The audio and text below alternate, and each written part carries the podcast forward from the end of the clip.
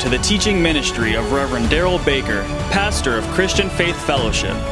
Pastor Baker is fulfilling the call of God on his life to preach the Word of God without compromise, raising up disciples who, through faith in God, will have a powerful impact on our world. May you be blessed through the message that Pastor Baker has to share with you today. May God's very best be yours.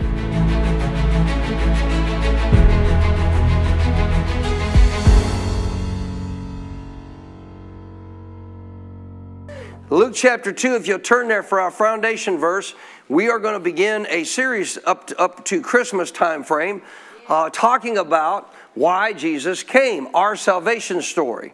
When we talk about why he came, it relates to our salvation story. Why he came to deliver us, why he came to free us, what all he accomplished by coming to this earth, and why we celebrate this wonderful Savior Jesus and the whole purpose of why the Father sent him. So tonight we're going to start off with the first of, of those things, which really is going to kind of tie into everything else we're going to talk about in this series. But we're going to start here in the book of Luke. If you're there, say amen. amen in the book of Luke, chapter, chapter 2. We don't have time to read the whole story, of course, when we're focusing on the different things of why he came, but we're going to cut right to the chase here to verse 8, talking about their very fact here as he was born. Then these angels appear, of course, to shepherds, and they pronounce the very birth of Jesus. So in Luke chapter 2, in verse 8, it says, Now there were in the same country shepherds living out in the fields, keeping watch over their flock by night. By the way, if you think about this, God doesn't do anything without importance.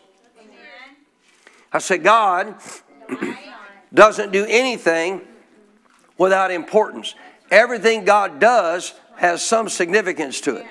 Who is the very first group of people that the angels are told to go to? God sends these angels to proclaim the birth of the Savior. Who is the very first group of people He sends them to go to? Shepherd. Why? See, that's not without significance. He could have sent them to anybody. But who's he sent them to? Shepherds. Why? Why did he do that? Well, let me help you because you're not helping me much, so let me just go through it real quick. Jesus represents our salvation. His birth is our salvation. His birth is our new life that we've been given through Jesus Christ. So once we receive Jesus, say, receive Jesus. Jesus came into the earth, he has to be received. Once we receive Jesus, what's the very first thing we need? A shepherd. Thus, the reason that literally God sends these angels very first thing to a shepherd. All these people say that you need a church, good to go to church. We we speak that sometimes just because that's what people understand from terminology today. But the truth is, you don't need a church. You are the church. You need a shepherd. Find a shepherd, you become you become a part of a church body, church family. So notice these shepherds were doing what? Watching over their flock by night. What am I supposed to do? Watch over my flock, the Bible says.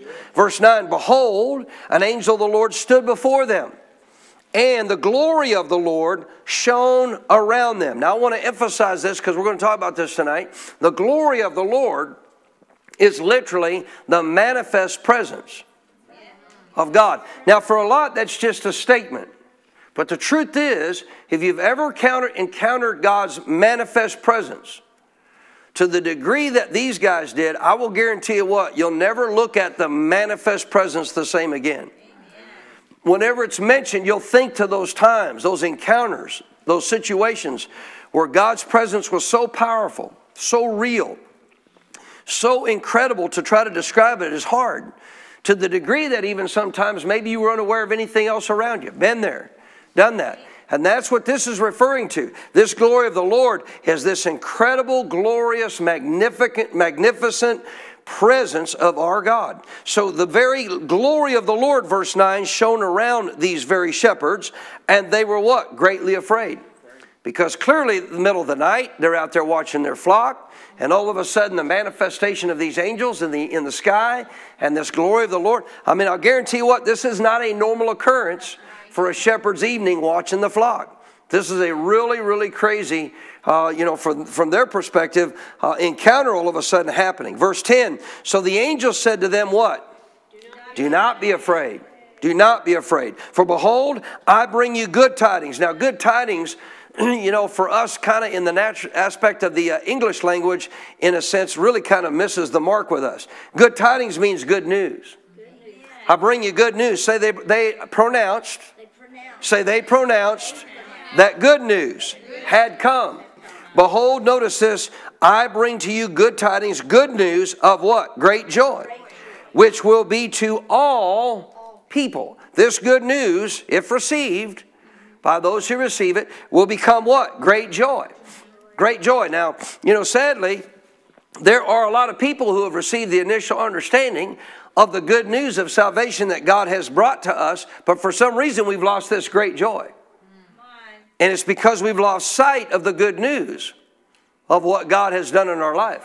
May we regain that through this uh, series that we're going to talk about. Verse 11, notice this For there is born to you, to you this day, in the city of David, a Savior who is Christ the Lord. What was he born to? To us. He was born to us. Notice again, in the context of the, the recognition of who he was, in the city of David, say a Savior. Underline that, please. He's a Savior. Well, obviously, if he's a Savior, what's that mean? He came to save us. He certainly had to have come to save us from some things, or otherwise, why would he be called a Savior? There is born to you a Savior. Why to us a Savior? Because we needed saving.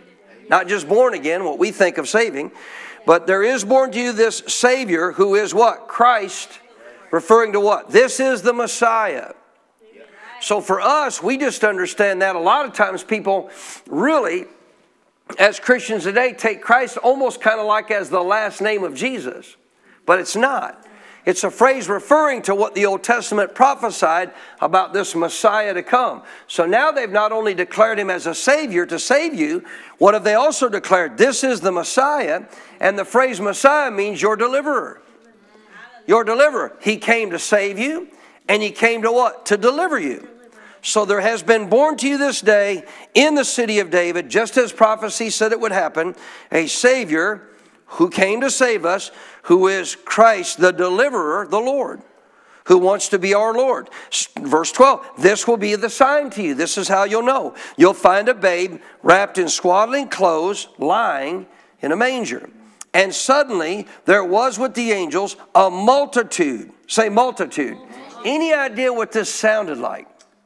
See, when you read these stories, don't just read them and say, Yeah, I know that. You should, every time that you go through the Bible, you should put yourself in a position as if you were right there. What was that like? What did that look like? That's right. What did that sound like? So there was, notice suddenly, with this messenger angel, notice this, a multitude of heavenly hosts. What were they doing? Praising God and saying, Glory to God in the highest, and on earth what? Now that's a powerful phrase. You got to have it underlined.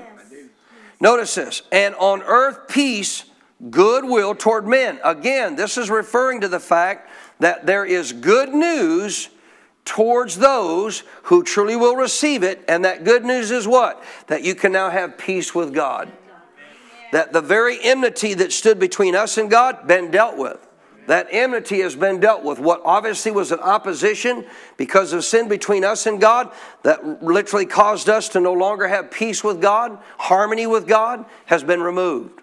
And now we can be in harmony with Him again. So we're not going to actually talk about that as it relates to one of the things He did. I'm going to refer to it, but I want you to remember this phrase that God came to bring us good, will, uh, good news. What was that good news? That we could once again be in total harmony with God. I'm going to show you how that relates to us. And the first thing we're going to talk about, significant to everything else that Jesus did. So, to learn about that, guess where we got to go? Back to Genesis. Let's go find out why he came. Genesis tells us. Genesis tells us a lot of why. You may not think so, but believe it or not, Genesis tells me and you a lot of why Jesus came. When you go back to the book of beginnings, you find out what happened initially when man was obviously brought forth into this earth, what man did in walking with God, and what happened when man obviously then sinned and violated that walk with God. This is if that would have never happened, Jesus would have never had to come. If, if man would have never sinned in the garden, if what we read in Genesis would have never happened, there would have been no reason for the Son of Man to come and to die in our place. But this is why we go back to Genesis, because we begin to see here and find out the very reasons as to why Jesus came. Now, we'll later look at chapter 1 in this series, but I'm going to go to chapter 2. We're going to pick it up in the context of the actual creation of man, beginning in verse 4. Genesis 2, verse 4. You with me? Say amen. amen. This is the history of the heavens and the earth when they were created. The previous verses, talking about all that he made. The history of all that was created in the day that the Lord God made the earth and the heavens. Verse 5 Before any plant of the field was in the earth, before any herb of the field had grown, for the Lord God had not caused it to rain on the earth, and there was no man yet to till the ground. But a mist went up from the earth, and it watered the whole face of the ground. Verse 7, this is the verse we want to focus on. Listen carefully. And the Lord God formed man of the dust of the ground. God made man, or the human side of us, the word man there is the human part of us. God formed man, or made the human part of man. Where from? Where from? Now, I wished I had time to preach on this, and I don't. But you will find out if you go through my series on authority that you've been given in Christ Jesus what do you have authority over? Well, if you go back just before this in the previous verses, we'll see a little bit of it in the days ahead. In these previous verses, what did God give man authority over? All the earth. What was his body made of? Dust of the ground. What do you have authority over? Your body. A lot of people don't realize it and they just don't use that authority. You will never overcome your body. We'll talk about this later. I'm kind of ahead of myself here, not tonight. You will never overcome your body, the flesh, the, the sinful flesh side of you that you still have to deal with, with your human will. With your own how are you going to deal with it? With the authority of God. With the authority of God. So again, he formed man, this human side of us, of the dust of the ground, and then he breathed into his nostrils, underline this and say it with me, please, the breath of life. Say that, the breath of life. Now, this is the first time relating to what we see in, in aspects of man, this is the first time this word is used in relating to man. The breath of life. So, again, just like you're sitting there, watch what's going on. What does God do? He creates from the very dust of the ground the body of man. Could you imagine watching that happen? Seeing that happen. And then what does he do? Then he bends over and he breathes into the nostrils of man this breath of life. And Last part of verse 7, underline it. Man became what? So he became a living being, meaning he's now like God. He's now like God. So the word breath here is powerful. If you look up this word breath, by the way, think about who it's coming from. Where's that breath coming from? God. God. All your body is is dust to the ground. That's why if you leave your body as a spirit, it returns to the ground. It returns from the dust from where it came. Well, won't I get a resurrected body? Yes, you will. What about all those have already left? What if they've been cremated? What if they've been whatever? This put? It don't matter. God knows where all those dust particles are, and, and they're going to get a new body out of that. Praise God. So that's not something you got to get all caught, up and concerned about. What we got to know is the spirit of man and what's going on with the spirit of man. So he forms this body out of the dirt of the ground and then he breathes, say breathes. So that word breathe there in the Hebrew is the word for spirit and soul. Spirit and soul. If you look it up, it has both connotations in the definition to it. If you look up the definition in the Hebrew, what is that word spirit in that setting of Genesis 2 7 means spirit and soul. What are you? You are a spirit, you have a soul, you live in a body. When did man get the spirit and soul? When God breathed into him the breath of life. So when he breathed into him the breath of life, think about this. Not only was man given his spirit, not only was man given a soul with the ability to have a, what? Uh, mind, context, what we know of mind, will, and, and feelings, all that reasoning, feelings, and willpower. But understand, he also put him with it, put him with what? A spirit being, which came from where? Him. Your DNA originally comes from God. You are a part of Him. You are a part of the breath of God. So when God breathed into man this breath of his very presence, not only did man get his own spirit, but else, guess what else came with it? God's spirit part of God's spirit because it came from God. Now he was given his own spirit. He's not God. We're not God. We're just an Im- we're made in the image and the likeness of God. So God gave a part of himself to, to bring forth Adam into being, but he also gave Adam his own spirit. We know this because clearly God's spirit cannot die, ours can. because of sin.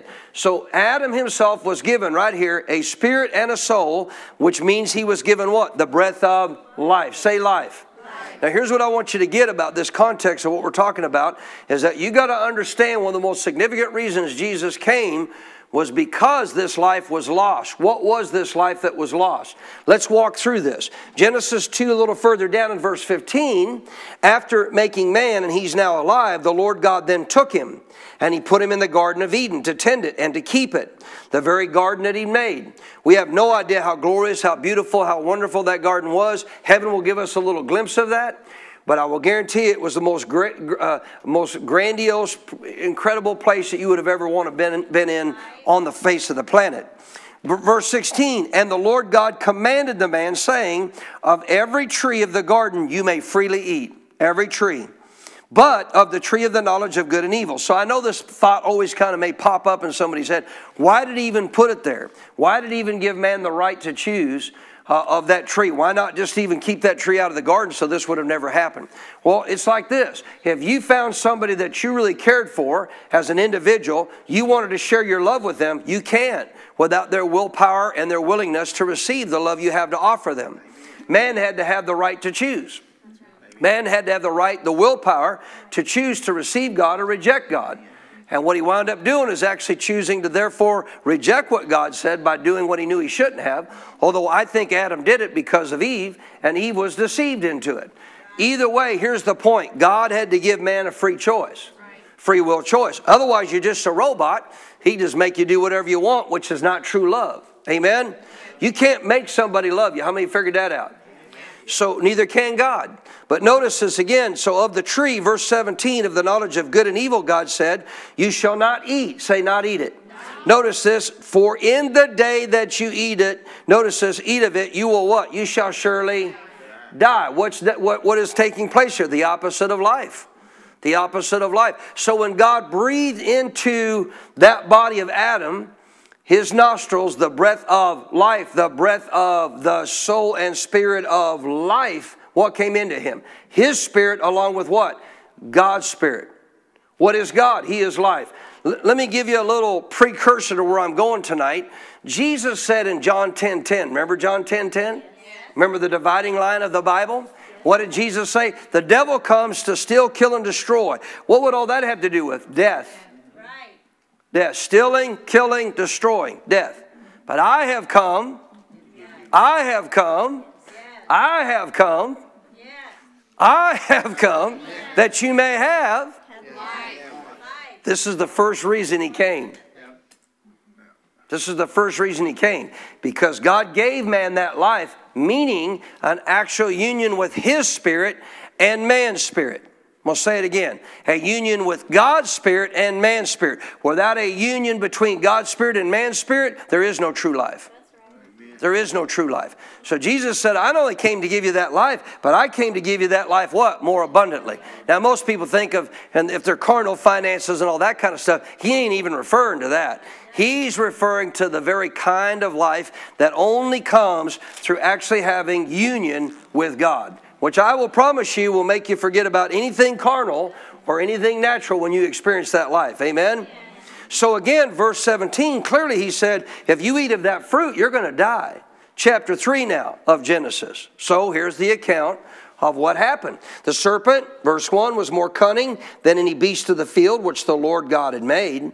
He said to the woman, Has God indeed said, You shall not eat of every tree of the garden? Now, don't get mad at me, ladies. I'm just trying to help you. Why didn't he go to Adam? Why didn't he go to Adam? I'm going to tell you why. Because Adam was the one given the responsibility to watch over the garden. I think if he would have went to Adam, Adam would have immediately dealt with him and kicked him out just like God said. Now that don't mean that women are not quote unquote capable of walking free from temptation and therefore therefore deception, but the devil knew she was far easier to deceive than Adam was because she's getting her information secondhand. God spoke to Adam. Now Adam's telling her what God said. So, guess what he's going to do? Let me help you. Can I help you with a little insight, little nugget there? If all you ever do is get all your information about God secondhand and you never get anything directly from God, it's easier to be deceived there. Your pastor is gifted by God to teach you the word. You should come and get the word taught, but then you should get that being hearing from God as a revelation directly from God in your spirit. If you don't, what will happen is the devil will come and he'll literally take advantage of that because he'll begin to say, Well, that was just your pastor saying that. I'll move on. so watch this very clearly. Uh, he tells her, you notice this, has uh, God, uh, back to verse 1. So the Lord God, uh, he says to the woman, uh, the devil says, Has God indeed said, You shall not eat of every tree of the garden? The woman said to the serpent, We may eat of the fruit of the tree of the garden. So right off, what's he trying to do? He start, start to deceive her, trying to deceive her, trying to mix her up, trying to confuse her. Well, didn't God say, Of every tree of the garden you shall not eat? No, he didn't say that. So there's one tree there you can't eat of. So he's already trying to get in, the, in a position to deceive her and take advantage of her thinking. So the woman said, Well, we may eat of the fruit of the trees of the garden, but of the fruit of the tree which is in the midst of the garden, God has said, You shall not eat it, nor shall you touch it, lest you die. Now, did God say that? No, no he said you can't eat it. But touching it would be a good idea to not do so, because if you don't touch it, guess what you won't do? You won't eat it. Now, watch this, verse 4. The serpent said to, notice this, then he blatantly comes out without a doubt with a, with a bald faced lie. The serpent said to the woman, You will not surely die. Excuse me?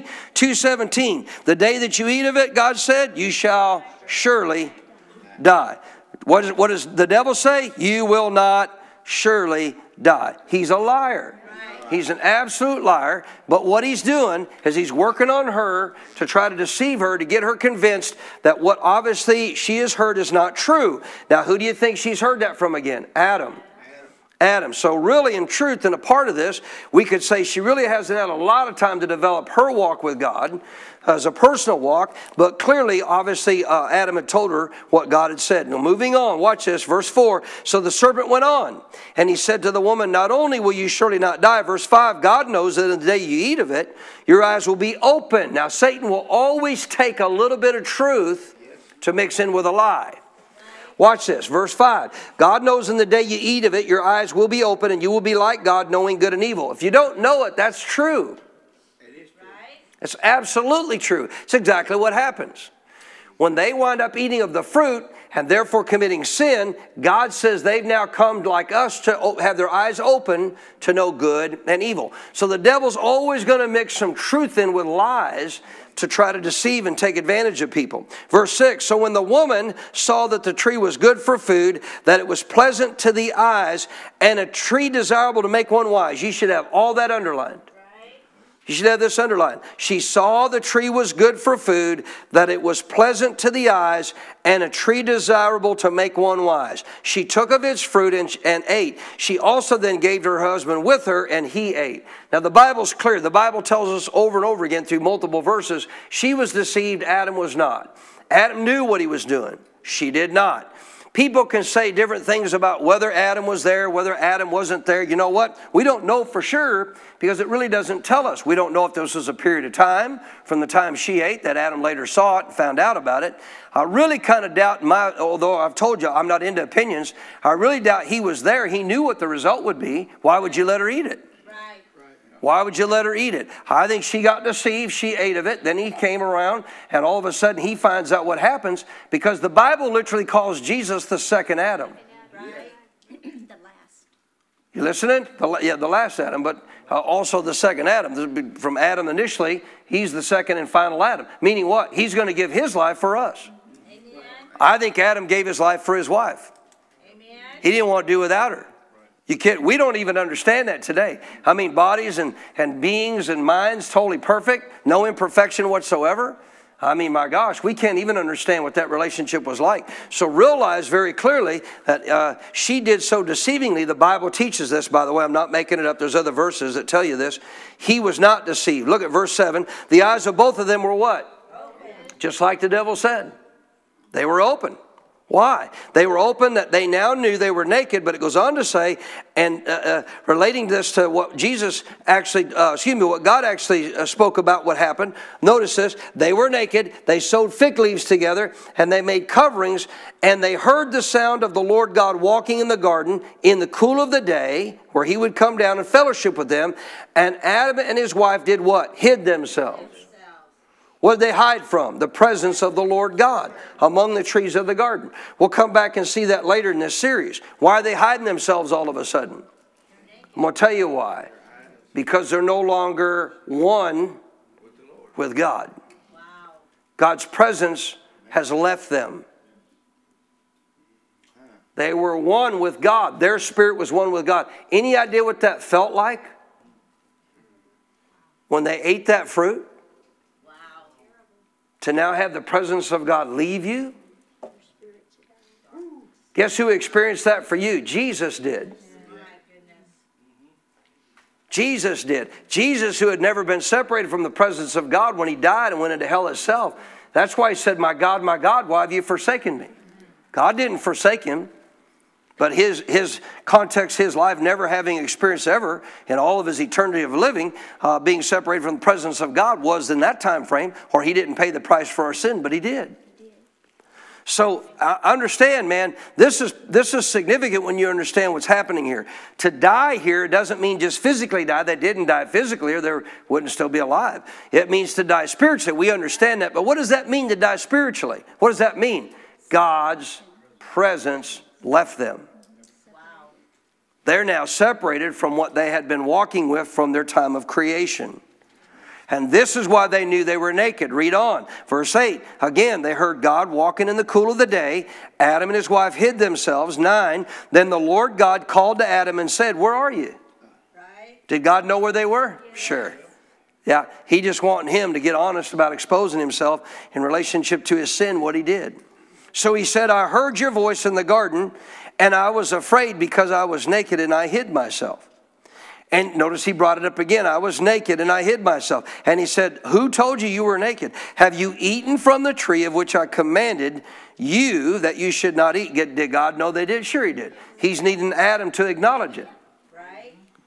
Verse 12 The man said, The woman whom you gave to be with me, she gave me of the tree and I ate. And the Lord said to the woman, What is this that you have done? The woman said, The serpent deceived me, and I did what? I ate. I ate. Now goes on to later talk about God then says, relationship to what had happened, that man had now come to know good and evil.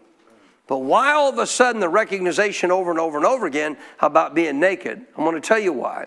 Different than me and you, sin having never entered their life, the presence of God, one with their spirit, wasn't just one with their spirit. God wasn't just in them like me and you, God was on them.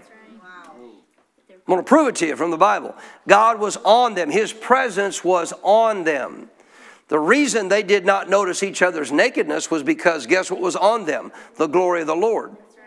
The glory of the Lord, you go study for yourself all through the Old Testament primarily. The glory of the Lord is seen in many ways. It's seen as a cloud, it's seen as a bright light. It's, it's something visible, it's something tangible in the spirit realm.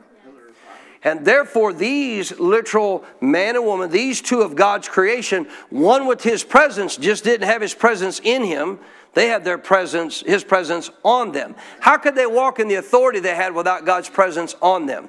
This is why, as a believer, you need to be baptized in the Holy Ghost. Amen. When you get born again, His presence comes to live within you. You need to learn how to yield to that presence and get it upon you so you can do what? So you can have power to be His witnesses. So the reason they notice the natural nakedness now, which they had not before, is because what had left them? The presence of God. What do we call the presence of God leaving an individual? Death. Death. What did Jesus say in John 10 10? I've come to give you life. Guess what I've come to do? Restore you to life. What does he mean, restore us to life? Go to Psalm 8. What does he mean, restore us to life? To reunite, not only give you a new spirit, but to reunite your spirit with God's spirit. To reunite your spirit with God's spirit. So, in the very beginning, where did God, where did uh, man's spirit come from? God. Was it God Himself in man in relationship that He was God? No. He gave him of His own Spirit, but He also gave him of a part of Him because that's where that very presence came from, that breath from God. And therefore, God not only had His own Spirit, but He also had within Him and upon Him what? The Spirit of God. How do we know? The psalmist tells you. David learned so much about God and so much about man and so much about relationship between God and man all those years out there taking care of those sheep. because he was a worshiper. He would worship God and sing to God and praise God. And guess what happens when you praise God? God inhabits your praise. He would become aware of God's presence. Now realize from the time this happened, from the time this fall occurred with Adam in the garden until Jesus came and the first person got born again, nobody could be reunited in spirit with God. This is why Jesus came to reunite our spirit with God's spirit. Because without Jesus making our spirit new, we could not have the presence of God in us. Moses was aware of the presence of God around him, wasn't he? Yeah, many of the Old Testament saints were uh, aware of the old uh, the uh, presence of God around them. Old Testament prophets, uh, I say saints, excuse me, Old Testament prophets, as well as some of the kings that God anointed, etc. So they were aware of His presence around them, but they weren't one with His presence. Why? Because their spirit was dead.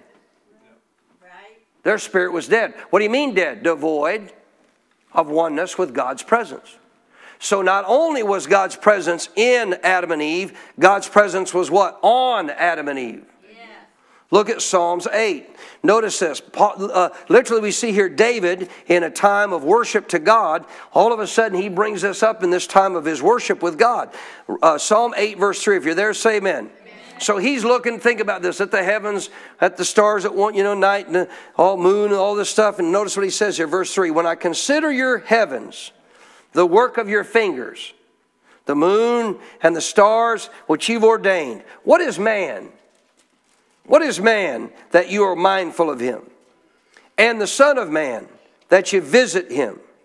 Verse 5 For you've made him a little lower than the angels, and you've crowned him with glory and honor. I want you to get verse 5. So he's talking about what, here's the way we would say it. So, God, what, what is your real purpose for man? In the midst of all of creation and why you made him, what was the purpose? What was the real primary purpose of making man? Verse 5 You've made him a little lower than the angels and you've crowned him. Say crowned. The word crown means to surround. If you go and look that up in the Hebrew, the word crown means to surround. You've surrounded him with the glory and honor. Glory and honor. When God created man, what did he do? He surrounded him with his presence because his presence was in him. And he also did what? He surrounded him with honor. He honored him with authority. Amen. He honored, you're about to see it, he honored him with the ability to, to oversee the work of God's hand. What an honor! Yes. What an honor that God would create you and say, Guess what? You get to oversee the work of my hands in the earth. So when it talks here about him relating to what he brought man into existence for, again, notice this it says that you made him a little lower than what? Than what? So if you've been in this church any length of time, you know I've addressed this before. In relationship to the word in the Hebrew language, there, it does not refer to angelic hosts. The word is Elohim. What's the word here actually Elohim stand for? God. Who did God make man a little lower than? Himself. He didn't make us lower than angels. And sadly, again, a lot of people would say, well, you're taking this and taking it out of context. No. English translators that translated it were so in relationship to God so reverent to the degree of God's presence and God Himself that they did not want to translate it as God. So they translated it as angels. But that's not what it says. The Hebrew language says, go back to Genesis, and we'll see it later in chapter 1. He said, We'll make man in our image and in our likeness. In what? Our image and in our likeness. You know what that means? A little lower than us. They're not going to be God, there's only one God. Come on. There's only one God and Father of us all. So they're not going to be God, but they're going to be like us. A little lower than us. That means higher rank than angels. You want to know how I can prove you're higher ranked than angels? They can't be born again. Satan and his cohorts that have been kicked out of heaven can no longer return to heaven and no longer return to being in relationship with God. But you can. And if you're born again, you have. So understand this. He said, I have created man. What's man you're mindful of him? What, why'd you bring him into existence? I brought him into existence again. Verse 5 I made him. Say, made man. I made him a little lower than myself, and I did so by crowning him. What does that mean again? What's the word crown? By surrounding him with glory and honor. So again, why did Adam and Eve after the fall now know they're naked? Because the glory that was on them left them because the presence of God that was in them and one with their spirit that was on them departed from them. Because God is a good God. God does not sin. God doesn't miss the mark. You listening? But man did. So the moment man sinned, what happened? Death came, just like God said. But not in the context of physical death, dying physically instantly. No. What happened? What do you mean by death? God's presence left man. Imagine the feeling of darkness. Now, see, us being birthed into the context of a type of sin in our physical flesh, and then coming to the knowledge of sin at some point in our life and our spirits dying, we don't sense it as much as they would have had uh, sensed it. Presence of God leaving them. Why? Nobody in relationship to the aspect of what we walk in today walks in this same fullness of glory upon them like they did because, again, they had a body that was perfect. They had not sinned. So the presence of God was not just to be in them, it was to be on them. And that was God's intent all along. So the, ha- the context of what it says here in Psalms 8 is what happened was, having crowned him, surrounded him with glory and honor, what happened when he sinned? He lost that glory. The word glory here again is the manifest presence of God. Why did he lose the manifest presence of God, church? Because his spirit and God's spirit were now separated. God's presence left his spirit, and therefore God was no longer upon his life. Verse 6, you've made him to have what? Watch this. Here comes the honor part. So not only have you surrounded him with your presence, your glory, but you also have given him honor. What I mean, meaning what? Verse 6, you've given him the honor of making him to have dominion over the works of your hands. What an honor. I said, what an honor. Jesus restored that to us. Notice this. He says, You have put all things under his Jesus restored that to us. Who had authority over all the earth when He was created? Man did. Who lost it? Man did. Who got it back? Jesus did. You, you may not believe it. Kathy can tell you uh, story after story. I learned this in Genesis that God gave man authority over the beasts of the field. As a bull rider, I learned that. I said, Man, I got that back. I can take authority over any bull and he can't harm me. And he never after that time I never had a bull hurt me. Not one. You can say I'm crazy. Well, that just happened to be luck. Let me help you. There's no luck with God. Luck comes from Lucifer, the actual term of the phrase of, of, uh, of Satan's name, Lucifer. There's no luck with God. So I, I want you to get this. I want you to get this. Listen to this. Not only have you put all things under his feet, seven, all sheep and oxen, even the beasts of the field the birds of the air, the fish of the sea that pass through the pass of, uh, pass of the sea. O Lord, our Lord, how excellent is your name in all the earth. Now, why did God do this? Come on. Why did God create man? Number one, God created man. This isn't my point for you to make about why Jesus came, but why did He create man? So He could have somebody to walk in close union and fellowship with to be one with man's spirit. And therefore, number two, to have that presence upon him to be able to do what? Why did he need God's presence on him? Why do we need to be able to have God's presence on us? To do the work of God. That's right. I said to do the work of God. Why did Satan need, excuse me, why did Adam and Eve need God's presence on them? To do the work of God. To exercise dominion doesn't mean that they had it, it was God's dominion. God gave them the right to use his authority his, excuse me, his power. He authorized them. And he proved it by his presence being upon them. And in doing so, they were able to now do what? Go forth and do the work of God. It wasn't Adam's strength doing that.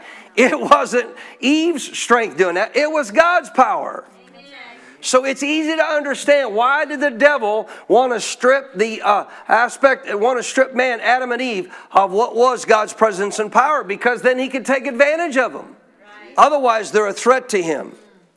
So God crowned man with what? Glory, his Shekinah glory and presence, and honored him with being over the work of his hands. Go to 1 Corinthians 5. Let's see what Jesus did about it. You're still with me, aren't you? 1 Corinthians 5. So, in relationship to death, it just means, obviously, yes, man's spirit died, but more importantly, what happened when man's spirit died? God's spirit left him. God's presence was no longer united with his spirit, and therefore he not only not had God, he not only no longer had God's presence in him and united with his spirit, guess what else he didn't have? He didn't have the ability to have God's presence on him. Sad to say. But thank God, I said, thank God. I said, thank God Jesus did something about it. Aren't you glad? I said, aren't you glad? Uh, go to, I told you wrong, go to 1 Corinthians 15, not 5, I'm sorry. 1 Corinthians 15, turn over there. So, what did Jesus do about this? Oh, I'm so glad that he did what he needed to do to reunite us with the presence of God. Verse 21 For since by man came death, Adam's sin. Death meaning what? What, what happened? Presence of God left him because his spirit died.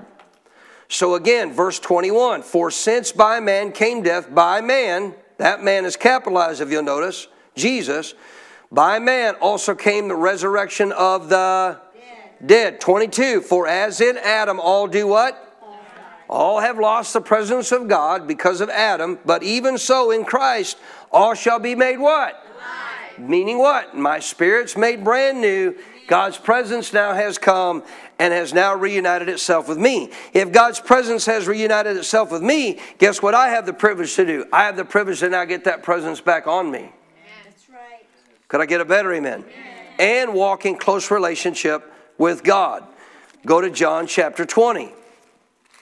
John 20. Might seem like a lot of verses tonight, but necessary. Go to, go to John chapter 20.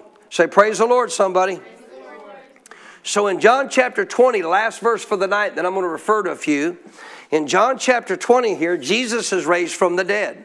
He's come back from the grave. He is already once, we know, ascended to heaven because he told Mary not to touch him till he ascended to heaven. So we know he went to heaven and came back clearly because otherwise uh, they would later they touched him. So he went to heaven, I believe, to simply go in there, shed his blood on the mercy seat which he had to do in heaven. Then he comes back and he appears to the disciples for 40 days and 40 nights. And as he does that, in the midst of this, in John chapter 20, now he's about to leave. He's about to go back to the Father. And John chapter 20, verse 21, Jesus said to them again, Peace to you. What did he say? What did he say? What was the first thing that the shepherds said to those in the fields that night when Jesus was born? Peace to men, meaning what? Now you can have harmony with God. Guess what Jesus is telling his disciples here? Guess what you're about to get back into, boys? Guess what you're about to get back into, boys? You're about to get back in harmony with God. Your spirit's about to become one with God. Peace to you as the Father has sent me, I also do what? So to send them, what are they going to have to have? Not only the presence of God in them, but the presence of God on them. Verse 32 this is why he demanded in the book of Acts to go and wait till they receive the power from on high, of which time they would learn to yield to God's presence and get it back on their life. 22, he had said this. Notice he breathed. Say he breathed. Breathe. Underline it. He breathed. What did he do? He breathes on them. It actually just says he breathed on them is added. And notice he said to them, underline it, receive what? The Holy Spirit. Now, listen, ladies and gentlemen, I know most in this church know this. Anybody ever tells you the disciples got born again in Acts chapter 2 hasn't read their whole Bible. We haven't got to Acts chapter 2 yet because in Acts chapter 2, where is Jesus? He's in heaven. Where is he right now? With his disciples. What's he doing right now with his disciples? He breathes on them. Now, you can go look this up for yourself. Greek scholars will tell you the Greek word for breathe here is the exact synonymous word, perfect, in which it is only used in relationship to man from he, uh, the Hebrew in Genesis 2 7. It's the exact synonymous word. What happened back to the start of our message? When God formed that body of man out of the dust of the ground and then breathed, breathed in his nostrils the breath of life, what came into them? What came into them? Spirit and soul. Amen. When now Jesus is breathing on his disciples, it says, receive the Holy Spirit. What's the work of the Holy Spirit doing here? He's resurrecting their soul brand new. Yes. You're a new creation. New creation. Yes. New creation. Hallelujah. Come on, in Christ Jesus. Old man's passed away. New man has come. Why? So you could once again receive life. Meaning what? God. That you could be one spirit with God. That your spirit could once again be reunited with God. So he breathes on him, says, Receive the Holy Spirit. And guess what happens? They got born again. So, relationship to what you and I receive, understanding what this means to us, the moment anybody puts faith in Jesus, believes in their heart, right? Confesses Him as Lord, what happens? The Holy Spirit breathes on them. And when the Holy Spirit breathes on them, He comes to live within them, and they get a brand new spirit, and your spirit is reunited with God's spirit. So, first and foremost, why is that significance? Because you're no longer going to be absent from the presence of God. God will never leave you, God will never forsake you. And therefore, restored back to what the angels had said was coming peace, harmony with God. Say, I have harmony with God. You know what the devil wants to convince you of? You don't have harmony with God. He wants to convince you God's mad at you, God's still against you, God's opposing you because of what you've done. God is in a position where He will not help you because of what you've done. Not true. If obviously you could fix your own life, you wouldn't need God to come do anything. God wants to help you in every aspect of your life, and the devil doesn't want you to know that. So you got to understand what those angels again spoke to those shepherds is key. Guess what? Peace. Peace on earth. Meaning what? Harmony once again between you and God, and this is good news to all of mankind. So when does that harmony take place? The moment you get born again, your spirit is now what? One with God's spirit. And the moment your spirit becomes one with God's spirit, you can also have what? God's presence upon you. All right, my, my point tonight, number one, why did Jesus come? Number one, he came to reunite us with the very presence of God Himself. He came to reunite us with the very presence of God Himself. If I said it this way, He came to give us life. For most, that wouldn't mean a whole lot in relationship to what really happened. He did come to give you life. What does that mean? He came to give you life. He came to reunite you with the presence of God, life itself. If my spirit is reunited with God's spirit, which they are, I'm going to share some verses with you in a minute. What does that mean? What does that mean for me? Well, number one, that means I'm in a position once again where I can have fellowship with God intimately. Now, don't think Moses didn't have fellowship with God. He did. He wasn't even born again. God was able to reveal himself to him in ways that he could understand. But you and I have the ability to not only have the understanding of what God wants to reveal to us, but an awareness of his presence within us. Guess what Moses never had in his whole life? He never had an awareness of God's presence in him. Mm-hmm. Couldn't be born again. But you are. I said, You are. So, why did Jesus come? And everything else is going to play off of this. Why did Jesus come? To reunite us with the very presence of our Heavenly Father. Why is that significant? As I quoted a minute ago, He will never leave you nor forsake you. What does the devil want you to think? Well, God must have forsaken me. Why is God letting me go through this? Why is God letting this happen? Stuff happens in the earth, folks, for multiple reasons. And it ain't because God abandoned you. You listening? Stuff that happens bad in your life ain't because God abandoned you. Why does stuff happen bad in your life? Several reasons. One, you reap what you sow. If you sow to the flesh, you reap corruption. And this is where the hyper grace teachers don't want to get into this kind of stuff because they just want to say you're saved by grace, doesn't matter what you do. No, it still matters. If you continue to do things harmful to your life, guess what you'll do? Reap the consequences. You know, imagine getting up tomorrow and going out to your garage, grabbing a hammer, putting your thumb on a counter and smashing your thumb, and then asking God to heal it, and the next day you go back out there and do the same thing again. And then you get mad at God because He allowed you to smash your thumb. No, you did it because you chose to do it. But see, a lot of people apply that to other things in life. Why did God let this happen? Now, folks, I'm going to tell you right now, you got to understand who you are as a child of God because you have an enemy. You got to understand he has been defeated. We're going to talk about it in this series. But you got to understand how to enforce that victory. You are not trying to win a battle. You've already been given the victory. The battle that you're in is the battle of faith to not lose your trust and faith in what Jesus has already done for you. But you got to understand this the enemy takes advantage of people by a lack of knowledge. You know you could pray a prayer of protection as I have done before and yet still have bad things happen to you because you weren't following the leading of the Holy Spirit? You listening? We're supposed to be led by the Spirit of God. So it's not because I remember this is a Christmas time frame story too. I remember years ago when we were still back in Roanoke, and I was actually a, a Christmas Eve was the night before uh, church on Sunday, was on a Saturday. Chris, uh, Christmas that year was on a Sunday. And so I'm preparing, getting ready for church the next day, man. And I'm in a hurry to get home, trying to scramble to get home in a hurry to get home. And I pulled up to a four way stop, what was actually an old four way stop, now a stoplight. And I pulled up there and I stopped, but I was in such a hurry. Guess what I didn't do? I didn't even take time to think about was the other person coming stopped or not. I just stopped real quick and took off. And the minute I took off, guess what ran right in the side of my truck and, t- and uh, totally t- uh, totaled my truck? A van did. Yeah. Never stopped. Guy was drunk. Right. Now, I'll tell you what, after that happened, I blame God. I got mad at God. I know none of you ever have. So God, I thought you was going to protect me. I thought you would protect me wherever I go. I thought you, he said, uh, you walked away, didn't you? That's right. right. Didn't even have to go to the hospital. Not a scratch on you. Stepped outside. Your truck was total. A 1970 Chevy truck, not plastic car. Right. All metal, heavy duty. A van hit the side of it and totaled it. He said, You walked away, didn't you? I did protect you. Right. But it didn't have to happen, son.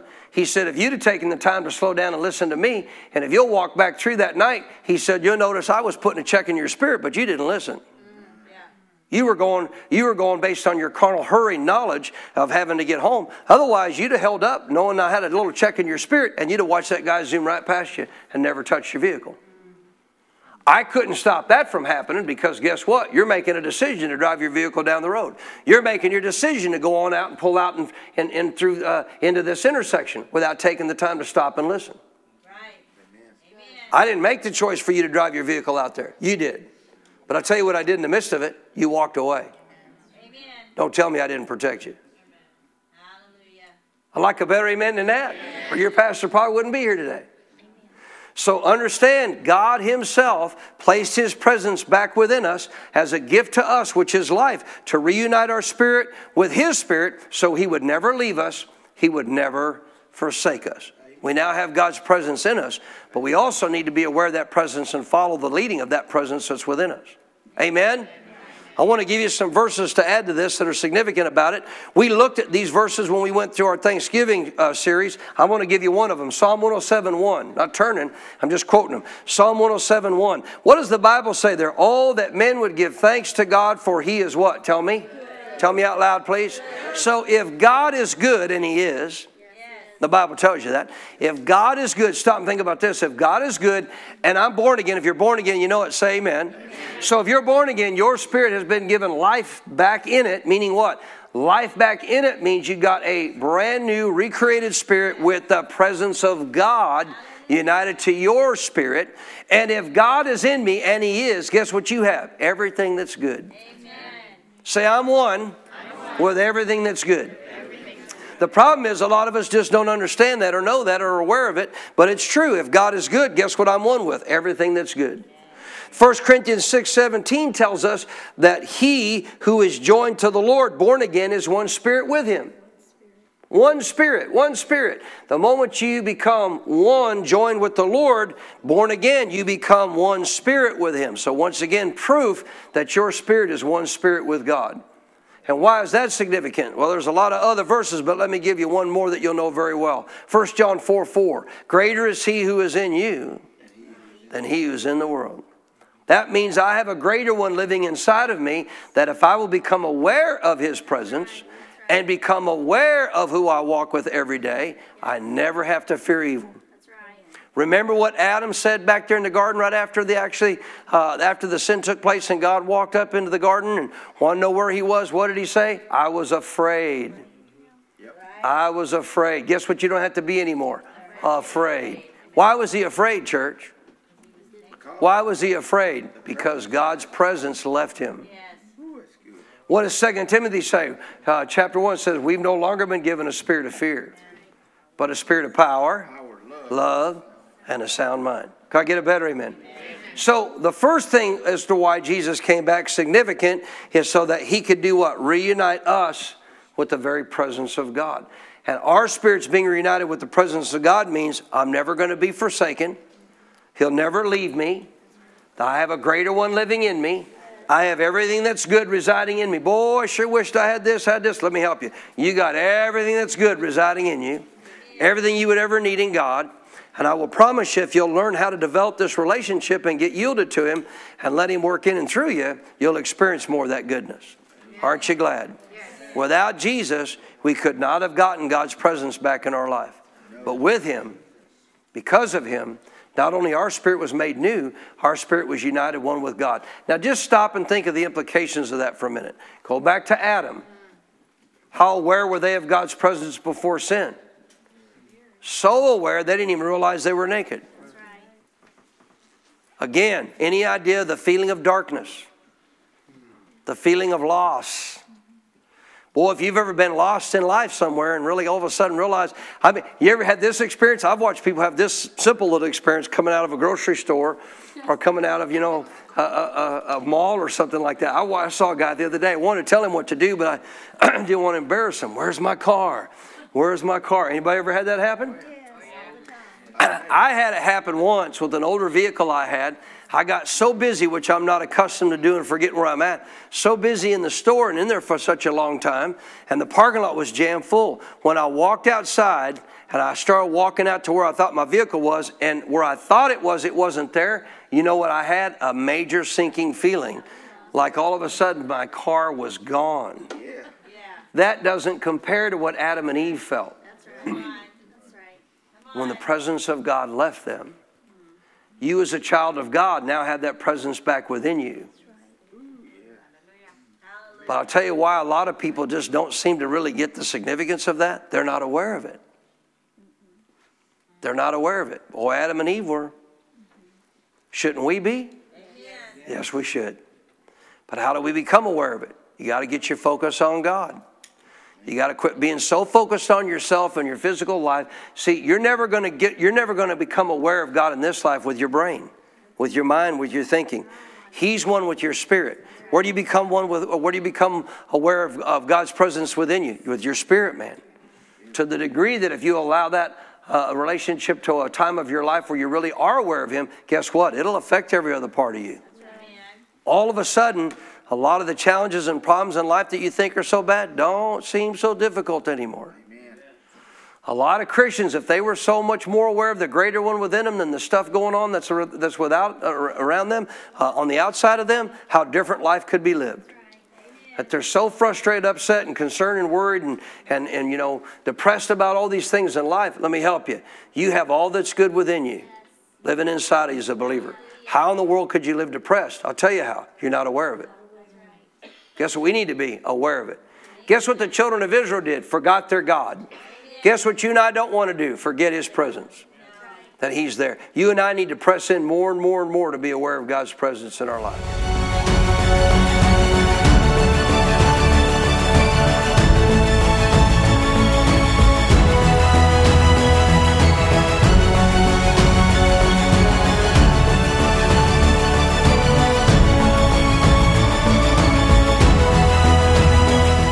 We pray that you are blessed by the message Pastor Baker shared with you today. For more spiritual resources that can help you in your walk with God, or to invite Pastor Baker as a guest speaker, just go to our website at cffchurch.com. You will find additional teachings by video, audio, and printed resources that will be a blessing to you. May God's very best be yours.